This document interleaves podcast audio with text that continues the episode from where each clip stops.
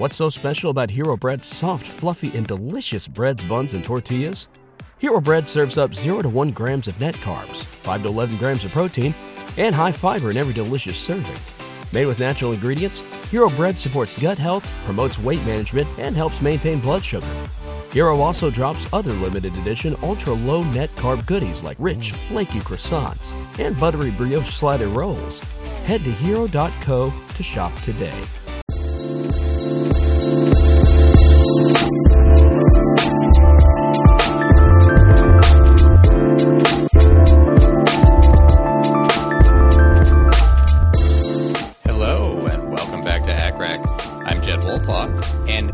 Try something new today. We're going to have an ACCRAC lightning round. This is, I hope, going to be a lot of fun. It came from a suggestion by a medical student in Brazil named Andre Salai. So thanks, Andre. Andre was reading surgical recall for his surgical rotation, though he has decided to go into anesthesia. And he uh, thought, gee, it'd be nice to have some just bullet point kind of questions and answers. And he suggested doing it. And he sent me actually a bunch of really great ones. So we're going to do this lightning round today. You'll see how it goes. And I'm going to invite listeners, if you like this idea and you have some similar factoids to these, send them in. And when I accumulate enough, we'll do another one of these lightning rounds. I think this will be really good for just kind of some pure, quick board studying type stuff. Now, I do want to say up front, this is not going to be exhaustive. So this is going to be kind of like if you had a multiple choice question and the what they wanted from you was what's the best possible answer, not every little detail. This is not going to be, you know, uh, every piece of research supports this exact answer. It's just going to be if you saw this on a multiple choice question, what's the probably the best right answer? So we're just going to kind of bang them out like that, and hopefully that will be useful. Again, let us know if you like this and send in some. Uh, and as I said, we'll do another one from time to time if you like them. All right, let's jump right in. This is lightning round number one. All right, what are four possible classes uh, in the Mallampati classification? All right, there are four classes. Class one, you see everything. You see the soft palate, the entire uvula, the fauces, and the pillars, the tonsillar pillars. In class two, you see a little less. So you see soft palate, you see the majority of, you, of the uvula, but not the entire thing, and the fauces. And then class three, you really see either just soft palate or you may see soft palate and just the base of the uvula, but certainly not the majority of the uvula. And class four, you see only the hard palate. All right, how about the Cormack Lehane grades? So there is grade one, which is a full view of the glottis. Now, in, interestingly, this changed from its original description by Cormack and Lehane in 1984 to be updated slightly in 19. 98, and that includes 2A and 2B. Didn't used to have 2A, 2B. Now there is a 2A and 2B. So we said one was a full view of the glottis. 2A is a partial view of the glottis. 2B is only the very posterior extremity of the glottis or only the arytenoid cartilages. And I usually think of this as only the arytenoids. So if you see the arytenoids but nothing else, that's 2B. If you can only see the epiglottis, that's a grade 3 view. And if you see nothing, except tissue, but you know you don't see glottis or epiglottis. That is a grade four. All right, next. What factors are most influential on the speed of induction with a volatile anesthetic induction, an inhaled induction? So the most significant, lower solubility. The more insoluble, the faster the induction. Higher delivered concentration of anesthetic, obviously. The more you deliver uh, in terms of your concentration, the faster the onset. Higher minute ventilation, will increase the speed of onset. And interestingly, and I always found this very tricky, lower cardiac output. Lower cardiac output will increase the rate of induction, make it faster. All right, which gas has the highest vapor pressure? Nitrous oxide, far and away, far and away, nitrous oxide in the tens of thousands. What happens if you take a variable bypass vaporizer to altitude?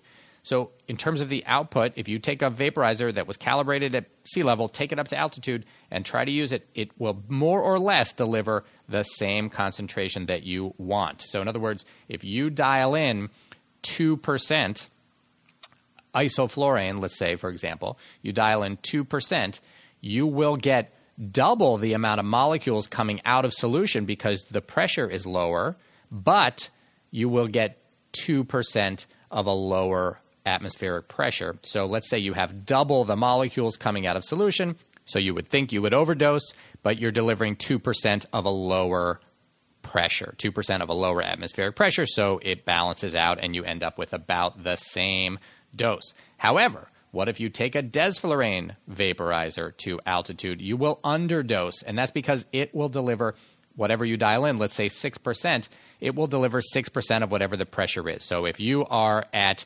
360 torr instead of 760 torr, it will deliver 6% of that, and that will be an underdose. All right. What do, do you see from a rapid increase in the dose of desflurane that you don't necessarily see with other inhaled anesthetics when they are increased rapidly? You see hypertension and tachycardia. Which opioid has the shortest context sensitive half time and why? So the answer is remifentanil and it is because it's broken down by nonspecific tissue esterases that are throughout the entire body in all the tissues. And so that means it's broken down very, very rapidly. No matter how much accumulates, it will never build up because of the fact that it's broken down so widely throughout the body. And so it has the shortest context sensitive halftime. Just a quick review context sensitive halftime is the, is the phenomenon that when you run an infusion of an agent, it will, over time, its halftime once you stop that infusion will increase. So, in other words, when you, let's say you run an opioid like morphine and you run a morphine infusion for 10 minutes, then you turn it off. It's going to have a half life, meaning that in a, in a certain amount of time, half of that concentration in the blood will go away let's just say, and I'm not, this may not be exactly right, but let's say that to make the math easy, that you turn off opioid X after an infusion of 10 minutes, and 10 minutes later, it now, half of that uh, has gone away from the plasma concentration. But let's say you run that same opioid X for three hours and you turn it off. Your plasma concentration will now take longer to decrease by half because the context sensitive half time has increased. So, by virtue of having run that infusion for a while, it now takes longer to decrease your plasma concentration by half. And the easy way to think about that is that you've distributed that opioid throughout the tissues and it's going to then come back into the bloodstream. And so, it'll take a while for that bloodstream concentration to decrease by half.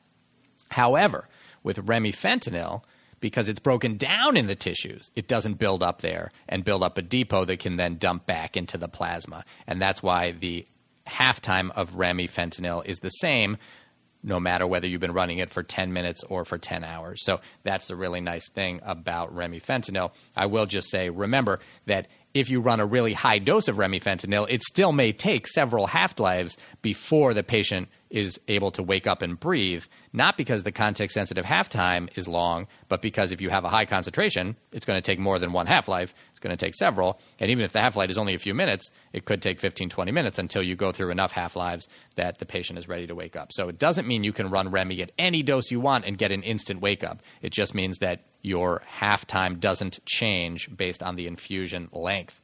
All right.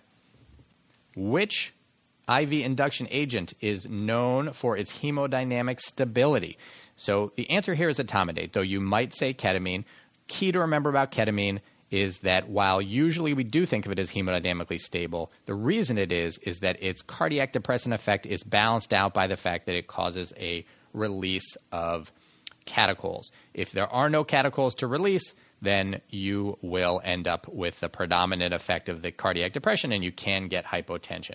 So, etomidate doesn't suffer from that. It's a very hemodynamically stable agent. However, what should be your primary concern in etomidate use?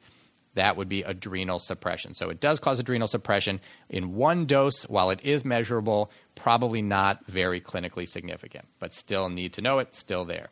What induction agent does not cause respiratory depression? Answer to that is going to be ketamine. It can, at really high doses, cause some apnea, but usually not. Ketamine tends to be very good at protecting a patient's ability to breathe spontaneously, and that's a nice thing about it. How do you reverse opioids? So there are two major reversal agents, the most common being naloxone, which is the IV agent, and then, of course, there is naltrexone, which is the PO agent. There are also some partial agonists, partial antagonists, but we're not going to get into those. So, what you want to know is, for the most part, naloxone. That big dose if you're trying to reverse someone who's uh, come into the ED and overdosed on heroin and they're completely um, apneic is a full vial, which is 400 micrograms. If you're giving it at the end of an anesthetic for somebody who is just not waking up quite as fast as you want, you would want to start much smaller. So usually we would give 20 or 40 micrograms at a time for that. How do you reverse benzodiazepines?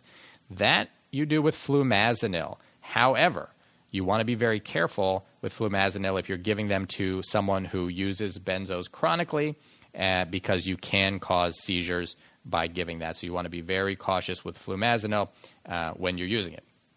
How are muscle relaxants classified? So, a couple of things. We classify them into depolarizing and non depolarizing. The only clinically active depolarizing agent is succinylcholine. Non depolarizing agents are divided into aminosteroids. Those are rocuronium, vecuronium, and that class. And then tetrahydroisoquinoline derivatives. That's your atracurium and cisatracurium. All right. What is unique about cisatracurium? It's broken down primarily by Hofmann elimination, which basically means it falls apart on its own. That's partly temperature dependent and it does take time. Common misconception is that cisatracurium does not need to be reversed. It still needs to be reversed. Just because it falls apart on its own doesn't mean that you don't need to reverse it. That's really important to know. What are some adverse effects of succinylcholine to keep in mind? So, probably the thing we think about the most is hyperkalemia, especially in patients who may have some denervated muscles. So, patients with a stroke, even patients who have been extensively bedbound definitely patients with myotonic dystrophy or other muscular uh, dystrophies or disorders. Anytime you have anything affecting the neuromuscular junction or the innervation of muscles, definitely, definitely stay away from succinylcholine unless you know that in that specific instance it's safe. It will cause a transient rise in potassium even in patients without any of those things. So you wouldn't want to use it in someone who already is significantly hyperkalemic, even if they're not at risk for that super hyperkalemia from the muscle denervation. It can cause elevated intraocular pressure, elevated intracranial pressure, and of course, it's a trigger for malignant hyperthermia.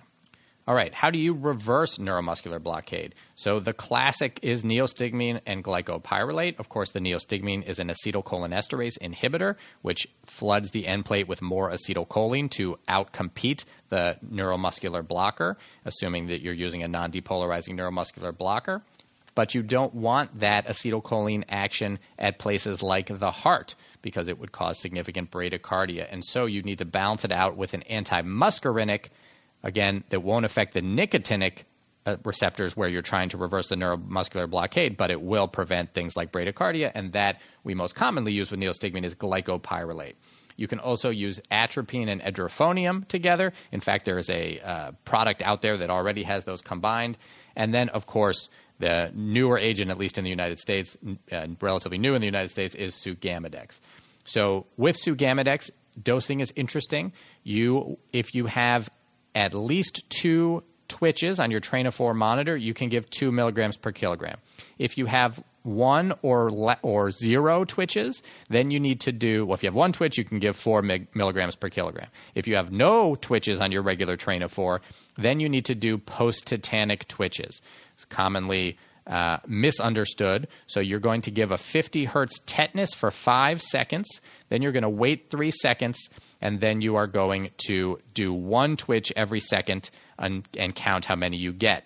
If you get at least two post tetanic twitches, or anywhere up to however many you get, then you can still give the four milligram per kilogram dose of Sugammadex. If you don't have two post tetanic twitches, then you need to either wait till you do or give the big dose 16 milligrams per kilogram of Sugammadex.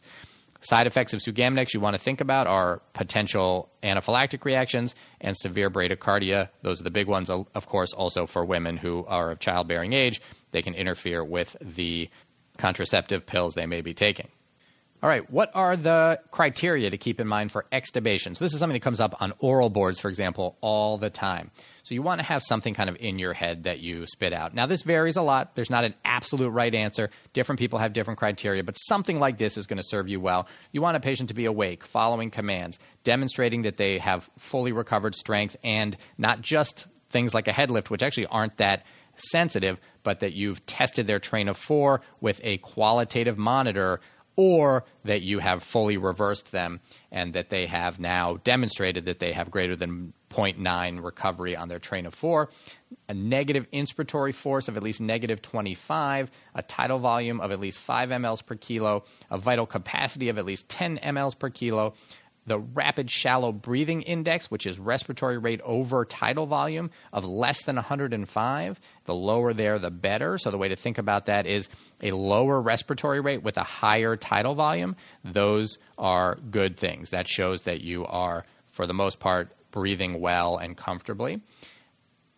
acid base status, you want to be relatively normal. You don't want someone horribly acidotic who probably has got something else going on.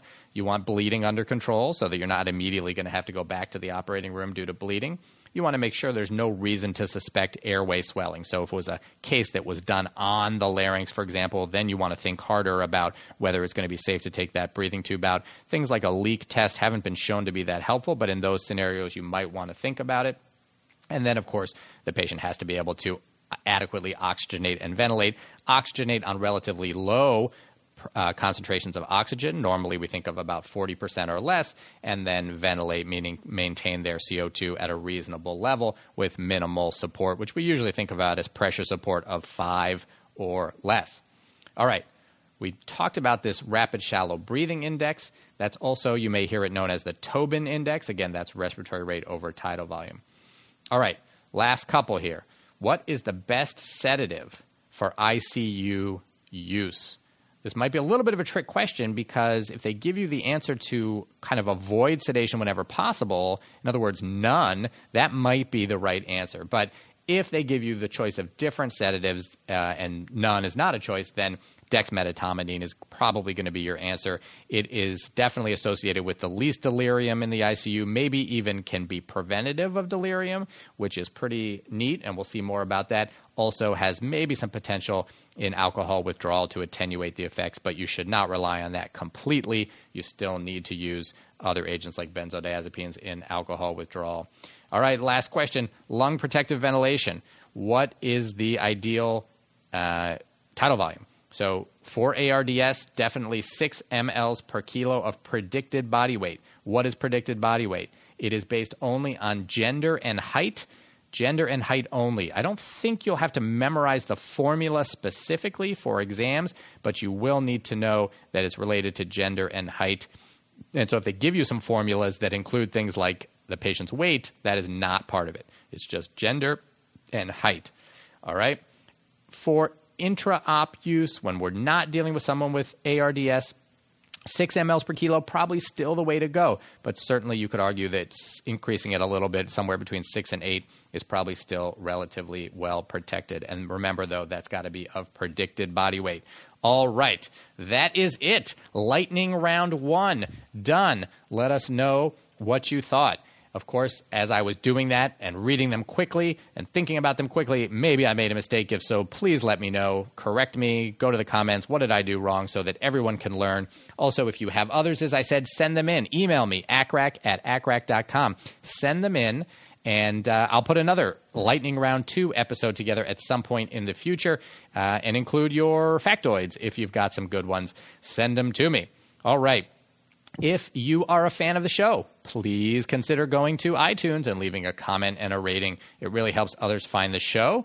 If you're interested in supporting the making of the show, please consider going to patreon.com slash accrac. That's P-A-T-R-E-O-N dot com slash A-C-C-R-A-C, where you can become a patron of the show, even if it's just a dollar or two that you pledge. We really appreciate it. Of course, you can also make a donation anytime you want by going to paypal.me slash accrac. That's paypal.me slash A-C-C-R-A-C.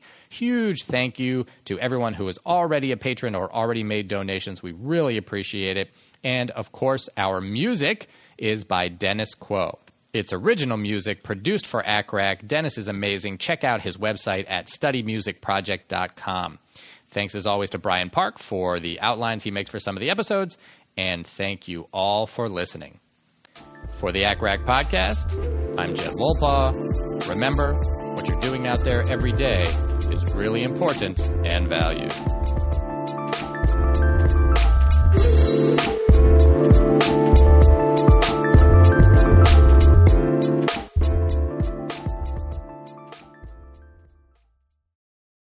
BetMGM has an unreal deal for sports fans in Virginia. Turn $5 into $150 instantly when you place your first wager at BetMGM. Simply download the BetMGM app and sign up using code Champion150. Then, place a $5 wager on any sport. You'll receive $150 in bonus bets, regardless of your wager's outcome. And if you think the fun stops there, the King of Sportsbooks has plenty of surprises in store. Check out daily promotions, same game parlays, live bets, and so much more. Download the app in Virginia today and get $150 in bonus bets instantly from your first wager. Only at BetMGM. BetMGM and GameSense remind you to play responsibly. See BetMGM.com for terms. 21 plus only, Virginia only. New customer offer, subject to eligibility requirements. Rewards are non withdrawable bonus bets that expire in seven days. Please gamble responsibly. Gambling problem? Call 1 800 Gambler. Promotional offer not available in Washington, D.C. Say goodbye to your credit card rewards. Greedy corporate mega stores, led by Walmart and Target, are pushing for a law in Congress to take away your hard earned cash back and travel points to line their pockets. The Durbin Marshall credit card bill would enact harmful credit card routing mandates that would end credit card rewards as we know it. If you love your credit card rewards, tell your lawmakers hands off my rewards. Tell them to oppose the Durbin Marshall credit card bill.